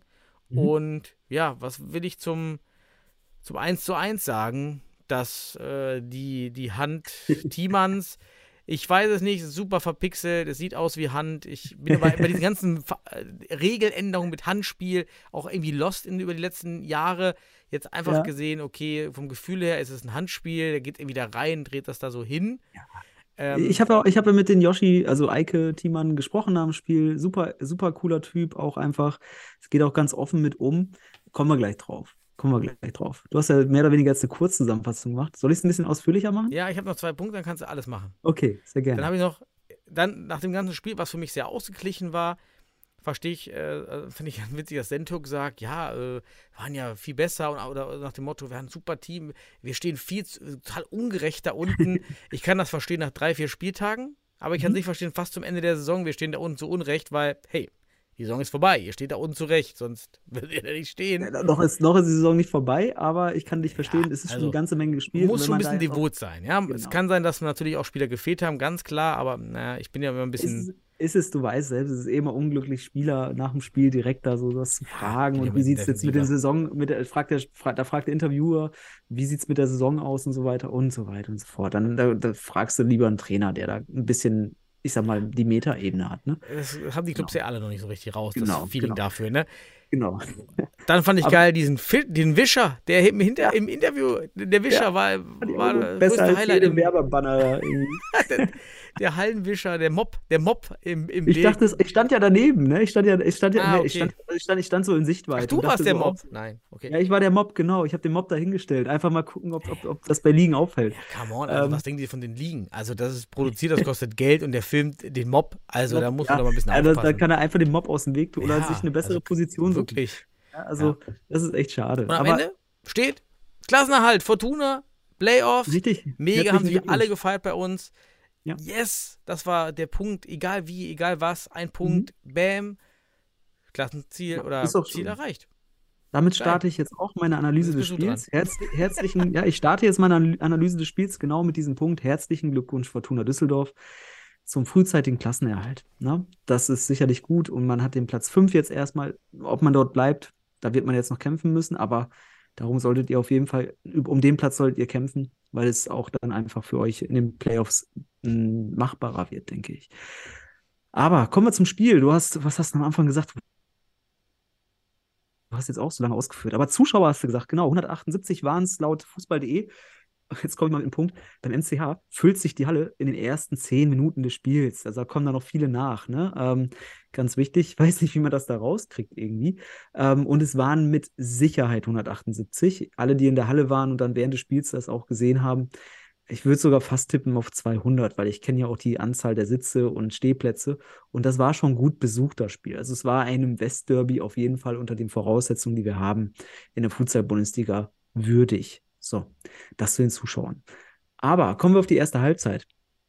Die ersten fünf Minuten war Fortuna auf jeden Fall das bessere Team. Also da hatte man auch ein, zwei sehr gefährliche Szenen vor dem MCA-Tor. Ne? Du hast von Kadi Dibra angesprochen, der da wirklich überragend ist äh, an, diesem, an diesem Tag, auch ein Garant für die Null lange Zeit.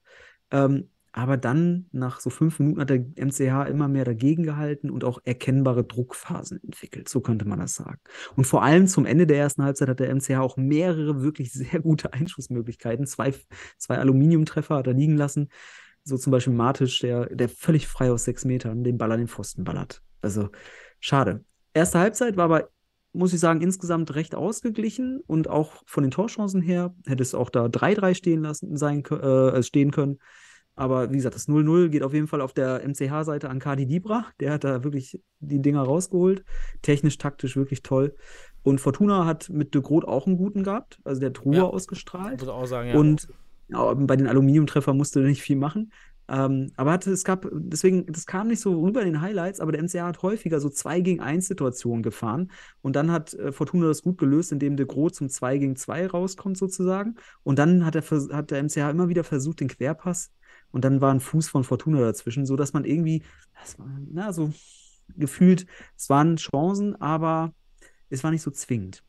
Gut, kommen wir aber auf die zweite Halbzeit. Du hast schon gesagt, der MCH mit einer, ich muss sagen, wenn man es gesehen hat, es war eine verunglückte Überraschungsflying-Geschichte, weil Kadi hat das noch nicht so auf dem Schirm gehabt, dass er da schnell wechseln sollte. Dennoch hat man es durchgezogen mit dem Flying am Anfang, hat auch einen Torschuss abgegeben, aber danach hat man es dann nicht mehr gemacht. Gut, aber insgesamt muss man sagen, die zweite Halbzeit gehörte schon auch dem MCH. Ich habe mir das Spiel nochmal deswegen auch angeschaut, um da eine Einschätzung geben zu können, weil in der Halle ist das immer sehr schwer. Ähm, während Fortuna so ein bis zweimal oder einmal gefährlich über einen abgefangenen Ball durch Hudacek war, dessen Schuss Libra auch überragend rausholt und dann auch nochmal Schnitzeling äh, über einen Doppelpass sich freispielt und dann im 1 gegen 1 gegen Libra auch äh, ja, das Nachsehen hat, weil Libra da wirklich wunderbar mit Knieabwehr und schön mit mitgeschwungenen Armen pariert. War richtig toll. Gut, und dann hatte der MCH bei der zweiten Halbzeit auf jeden Fall das Heft in der Hand und war mehrheitlich am Drücker. Es war aber äh, gefühlt nicht so, also in den letzten, im letzten Spieldrittel, äh, Spielfelddrittel, war man zu hastig, als äh, hastig. Aber ach, ach, Gott, du weißt, was ich meine. Auf jeden Fall zu hektisch, hektisch, genau. Hast, hast, ja. Der hat aber auch Sinn ergeben. Ja, bitte, ja, hat auch hat alles Sinn ergeben. Aber man konnte auf jeden Fall ähm, mehrfach hinter die oder hinter die vorletzte oder vor die letzte Fortuna-Verteidigungslinie kommen. Ähm, und dann nach einem schönen Diagonalpass von Agnima Getschim umkurvt De Groot und schiebt dann zum 1-0 rein. Hier kann man das ganz einfach analysieren. Faas, Joscha Faas steht in der Defensive auf Ala, Gegenspieler als Getschim und lässt sich durch die Körperhaltung des ballbesitzenden Fixo Cleversons ja, auf die vorderste Verteidigungslinie locken. Ja, vereinfacht gesagt, erwartet Pass, wie du schon gerade sagtest, äh, den Ala-Pass. Pass von, Get, von, von Cleverson auf Getchim.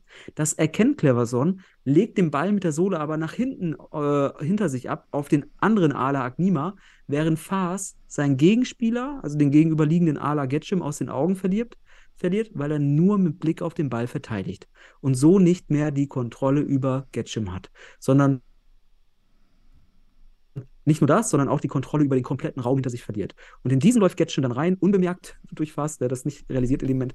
Und Agnima hat den Ball dann perfekt dosiert, wirkte schon fast ein bisschen langsam, aber schön dosiert, diagonal in die Tiefe zu Getschim, während der Fixo sich rausziehen ließ durch den Pivot. Und so hat Getschim dann in aller Ruhe den Ball verarbeiten können und Fass lief nur noch hinterher.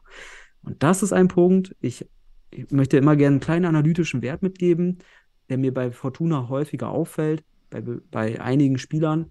Das darf nicht passieren. Immer wieder zu erkennen bei Fortuna, dass dort individualtaktische Schwerpunkte in der Defensive kaum bis gar nicht vollständig auf dem Schirm sind. Ne? Ein paar Spieler wie Hudacek, Recinecek sind da deutlich weiter, aber ich habe nicht das Gefühl, dass individualtaktische Defensive bei Fortuna ganz aktiv angegangen wird. Das lässt sich auch, also habe ich durch dieses Spiel, ich habe jetzt Fortuna mal wieder, also mehrfach in der Saison ganz gesehen. Ähm, man kompensiert das häufig. Ordentlich über Kampf- und Laufarbeit, ja. Aber das funktioniert halt nur bis, bis zu einem bestimmten Punkt, beziehungsweise bis zu einem bestimmten Niveau. Ähm, mit individualtaktischen Grundlagen könnte man deutlich effizienter und effektiver verteidigen. So, das wäre für mich als Trainer zum Beispiel eminent wichtig. Da, ne? Wenn ich nicht nur um Platz 5 kämpfen will, sondern um Platz 4 spielen will, dann habe ich so einen breiten Kader, wo zwei, drei wirklich gute Spieler sind, die als Role Model für diese anderen Spieler als im Coaching dienen können. Und dann kann man auch in Richtung Top 4 gehen vielleicht. Denn Top 4 wäre auf jeden Fall möglich, wenn man individual taktisch besser verteidigen will. Und nicht nur auf, nicht nur kompensiert über Kampf- und Laufarbeit. Gut. Deswegen, das dazu. Ich will jetzt auch nicht zu viel Kritik machen, aber ich will es auch einfach sagen, ähm, das ist eine Analyse und äh, das will ich auch mal loswerden, denn äh, ja, das ist ein Korrekturvorschlag. Ne? Wir ze zeigen ja auch immer auf, äh, wenn, wir, wenn wir hier analysieren, äh, dass wir konstruktiv sind, also Korrekturvorschläge geben, äh, sei es, sei es auch strukturell mal gegenüber Verbänden oder den, äh, den DFB. Jetzt hier sportlich in Analyse von Bundesligaspielern. Ja, und falls das sich negativ anhört für euch da draußen oder ungerecht oder manche fühlen sich sogar durch so ein Korrektiv es gibt so, eine schöne, schöne, so eine schöne Metapher aus der, aus der Pädagogik, wenn man sich wie begraben fühlt. Nee, nee, wir begraben hier niemanden. Wir pflanzen. Wir pflanzen. Wir schicken niemanden unter die Erde, um ihn zu begraben, sondern damit er wachsen kann. So, man kann sich also entscheiden, wie man das wahrnehmen will. Und ich hoffe, man sieht das entwicklungsorientiert. Punkt. So, das zu dem Gegentor. Du merkst, ich führe lange aus, weil ich einfach das Spiel genossen Ja, das merke habe. ich. Jetzt hast du, jetzt kannst du dann wenigstens immer nicht wieder ausfinden, dass ich ja hier die Fortunen zu breit reden würde. Ich mach, Wie du ein Nein. 1 zu 1 so lang ziehen kannst, ist schon sensationell. Es, es war ein wunderbares Westderby. Ich möchte es auch mal abfeiern. Es kommt nämlich jetzt zur spektakulärsten Szene des Spiels, das 1 zu 1 durch Thiemann. Flying Fortuna, super, bei rund vier bis fünf Minuten noch zu spielen, holt Fortuna den Stand, äh, bei, bei Stand von 0-1 den Flying raus. Aus meiner Sicht, das habe ich nicht immer so gesehen bei Fortuna. Man hat dazugelernt, denn wie wir auch manchmal Schlussfolgern, so im Allgemeinen sind vier Minuten für zwei eigene Tore oder zumindest Aufhol- äh, oder Unentschieden da noch holen bei ein Tor Rückstand das Minimum. Vier Minuten sind das Minimum. Also da gehe ich mal davon aus, dass sie es bewusst zu diesem Zeitpunkt mit dem Wissen gebracht haben. Gut, dann hat man erst den Flying über einen eingewechselten Spieler gespielt. Ich glaube, es war Sepp, nee, es war Ben Haller, glaube ich. Ja, irgendwie sowas. War das der? Genau, der war, genau, der war da. Ähm, das hat aber nicht funktioniert. Dann hat man einfach De Groot einfach auf den linken Aler gestellt. Und äh, der hat einfach, man merkt das einfach, der hat einfach am Fuß das Selbstbewusstsein. Der ist der selbstbewusste Spieler gewesen, äh, Feldspieler bei, bei Fortuna in der Situation. Der sucht den Abschluss äh, und ist auch in diesem Spiel der entscheidende Mann für Fortuna. In der Offensive, wie immer, fast. Also wie häufig. Also ich übertreibe mit immer, aber du weißt ja, De Groot ist für mich der beste Spieler in allen, auf allen Positionen bei Fortuna. Gut, beim Tor kriegt De, De Groot den Ball. Sein Gegenspieler Matic kommt einfach einen Tick zu spät in das Covering, also Schließen der Taschenlampe sozusagen. Ähm, aber es war auch nicht so schlecht von Matic. Doch De Groot, der sucht einfach den Abschluss. Und ob es nun jetzt ein Torschuss war oder ein bewusster Pass, der bewusste Pass ist auf jeden Fall hochgekommen, ja, auf, auf Brusthöhe müsste man sagen. Ähm, das ist egal, was De Groot sich dabei dachte, denn neben dem Pfosten steht Thiemann, der den Ball dann und das dann jetzt auch nochmal reflektiert mit der Hand bzw. dem Arm reindrückt. Ganz spannend, dass der Kommentator sich anscheinend mit Handspielen äh, noch nicht so intensiv auseinandersetzt, denn es gibt da immer Regeländerungen und so weiter. Denn der äußerte, äh, der äußerte dann in den Highlights, das habe ich mir auch angeschaut, ich muss ja mal wissen, was so ein bisschen reflektiert wird ähm, oder gesagt wird, damit ich das reflektieren kann, ähm, dass der meinte, dass durch den angelegten Arm ein reguläres Tor jetzt hier gefallen ist. Aber meines Wissens nach, und da dürfen mir die Schiedsrichterkollegen sicherlich oder die Schiedsrichterleute da draußen sicherlich äh, weiterhelfen, wenn ich falsch liege, aber ich habe gut recherchiert. Ich habe auch nicht bei ChatGPT gefragt, sondern tatsächlich im Regelwerk. Äh, ein angelegter Arm oder eine angelegte Hand wird bei Torerzielung als Handspiel gewertet. Also da müssen wir echt drüber sprechen, Daniel. Das ist, äh, Es gibt nämlich vier strafbare Handspielarten. Also wenn eine davon zutrifft, darf man, muss man Handspiel geben. Und zwar, egal ob angelegt oder nicht, oder was auch immer, wenn ein Tor erzielt wird damit, wenn die Armhaltung unnatürlich ist, wenn der Arm über Schulterhöhe ist oder wenn es absichtlich ist. Und wichtig, es ist die, äh, das mit, mit all, all das ist, oder besser, wenn ein Tor erzielt ist, wird, ist hier, schließt alles andere dann aus, sozusagen. Ne? Also ist die Ausnahme, wenn unabsichtliches Berühren des Balles mit dem, mit dem äh, Bereich des Armes oder der, der strafbar ist, äh, kurz vor der Torerzielung durch den Schützen gemacht wird, dann wird es aberkannt. Und das finde ich spannend, denn aus meiner Sicht ist, ich habe ja mit Yoshi noch gesprochen, der meinte, ja, der hat ihn an, an den Arm gekriegt und ähm, hat auch, wenn man die City Highlights anschaut oder auch einfach das Video nochmal langsam laufen lässt, Cle Clemens Burmeister ja sogar das so geschildert oder nochmal videobasiert gezeigt, äh, schön in Zeitlupe, dann sieht man, es ist schon eine sehr aktive Bewegung und er macht den Ball mit dem Arm rein. Und das ist natürlich dann eine krasse Fehlentscheidung, muss man einfach sagen. Auch wenn man das im Spiel der MCH kurzfristig beschwert, aber es ist eine krasse Fehlentscheidung, weil, der, weil beide Schiedsrichter eine klare Sicht auf den Spieler haben. Und vor allem der untere Schiedsrichter diese aktive Bewegung mit dem Arm zum Ball, auch wenn, wenn er angelegt ist, sieht. Und er gibt das Tor. Und deswegen frage ich hier nochmal an alle Schiedsrichter da draußen, wenn es ein Tor ist mit dem Arm auch angelegt, ist es doch kein Tor. Das ist ein Handspiel, laut Regelkunde, die ich habe. Und ja, und es ist ja auch noch eine absichtliche Bewegung zum Ball, ja. Und es wirkt auch nicht ganz natürlich, so wie er den Arm so nach vorne nimmt. So, unabhängig davon, 1-1, es wurde gegeben, kann natürlich ein blödes Tor sein für den MCH, weil es ja auch jetzt nur einen Punkt gab und nicht drei, was für den, Relegation, den Abstand zum Relegationsplatz auch Auswirkungen hat. Gut, durch dieses Handspieltor, so können wir sagen, hat Fortuna auf jeden Fall seine Klasse, also die Klasse gehalten.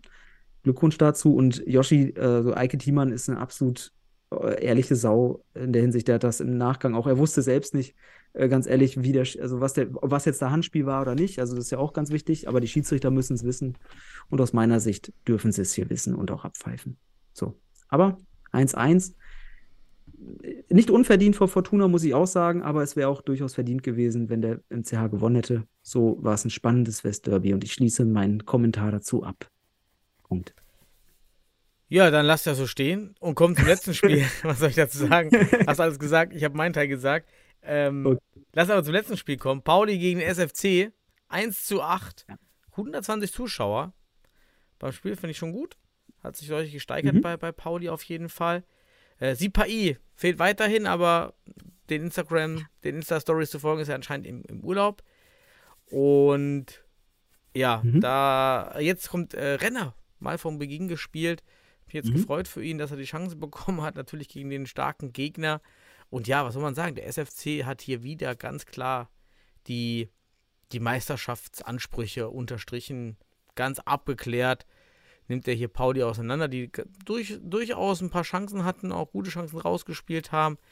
Aber ja, die, die Qualität ist einfach unglaublich. Und äh, waren wieder auch schöne Tore dabei. Und Wiczewski ja. hat, einfach, hat einfach einen Lauf. Ja, man hat es noch bei, beim 0 zu 1 habe ich noch hingeschrieben, so wie auch beim 1 zu 6. Zwei Standards, dort blickt alle natürlich weit oder Klassiker, man blickt auf den Mann statt auf den Ball, äh, auf den Ball statt auf den Mann so rum. Keiner hat die Männer im Auge, deswegen kann der SFC dann auch da stark abschließen. Und mhm. ich finde das 0 zu 3, jetzt kann man noch mal herausnehmen von Gingic. Ja, er bekommt den Ball aus 13 Metern, legt ihn auf, mit rechts, legt ihn auf links, zieht direkt ab und knallt den dann einfach an den Innenpfosten rein, glaube ich, war es ein Pfosten. Das ist schon ein wahnsinniger Play Spieler ich, einfach. Ja, der, da war noch ein geiles Tor, aber Jin, ich glaube, das war, es war, es waren einfach Striche, so können wir es sagen. Da kommen Striche, ähm, man muss einfach sagen, Stuttgart bundesligaweit einfach das stärkste Team im Abschluss. Also unfassbar. Auch, ich habe das Spiel, dieses Spiel nicht ganz gesehen, Daniel, da nur die Highlights. Oh. Ähm, ja, aber betrachtet man einfach mal die Regionen auf dem Spielfeld, aus denen die Tore erzielt werden in der Bundesliga, so wird im Gegensatz zu anderen Teams, wenn man Stuttgart da in den Vergleich zieht, also andere Teams ähm, schießen nicht so häufig wie Stuttgart aus der zweiten Reihe. Also die, ähm, also das heißt, viele Teams, die gehen immer Richtung sechs Meter und das ist so deren Schussregion gefühlt. Ähm, aber Stuttgart fackelt nicht. 8 bis 15 Meter, keine Entfernung. Das zeigt einfach, dass das, Teams, mhm. dass das Team einfach zahlreiche schussstarke Spieler hat, die fackeln nicht lange. Sobald sich eine Schusslinie anbietet und dann nutzen sie die oder weil sie individualtaktisch und technisch gut sind, ne, Schuss finden, einbauen und so weiter, den Ball attackieren. Sie schaffen sich auch diese Schusslinie und dann wird abgezogen. Und die haben wirklich, das ist auch ein Unterschied, den ich im Gegensatz zum Platz 2 und 3 sehe. Diese Schussqualität aus der zweiten Reihe. Ja. Wahnsinn. Muss Das man einfach sagen. Die treffen das Tor. Ich So. finde auch gut, dass Hatziavtic dort gut ins Team Ja. integriert wird. Hat ja auch eine Hütte gemacht. Ja, eine. Ja, also der SRC gefällt mir. Zu, zu Recht da oben. Tolles Duell mit, mit Hohenstein. Wahrscheinlich werden wir beide Teams auch im Finale dann in den, nach den Playoffs dann wirklich im, in so in einem Endspiel sehen. Das wird schon mal ein geiles Futsalfest werden. Können wir uns drauf freuen. Und ich glaube aber auch Pauli hat sich gut gemacht über die Saison haben sich da ihren Platz erkämpft, wo sie vielleicht einige nicht gesehen haben. Und ja, sind da jetzt fest da in der Bundesliga drin. Mal gucken, ob es noch wackelt dann, wenn Wacker jetzt nochmal Gas gibt. Aber es wird auch schwer, wenn jetzt Wacker nochmal ran will. Klar. Ja, wir werden es sehen. Na, Daniel, das war's mit der Top. Bundesliga. Das war's. Ausblick noch auf den 11.2. und Ja. 12.2. Dann Wollen wir das noch es. schnell machen? Nächster Spieltag, 15. Spieltag. Es sind nicht mehr viele. Wir, sind, wir kommen Mhm. Richtung Zielgerade der Bundesliga regulären Saison. Ähm, Jan Regensburg gegen den MCR Futsal Club am Samstag. Was sagst du? Jan. Ich drücke dem MCH die Daumen. Ähm, Fortuna Düsseldorf gegen Weidingdorf. Au, das wird natürlich eng. Ah, Heimspiel. Ah, unentschieden. Diplomatisch. Punkt. Ich, ich gehe auf TSV. Äh, Stuttgarter Futsal Club gegen die HSV Panthers. Ah, SFC. Wäre auch mein Tipp. Dann St. Pauli gegen Hott, Hot. Hot, hot. sage ich auch. Oh, und das ist ein spannendes Duell. Penzberg gegen Wacker. Wacker lange Ei. Anreise. Eieiei. Hm. Pens also in Hamburg, ne? Nee, im Penzberg. Ah. ah. Ja, vielleicht.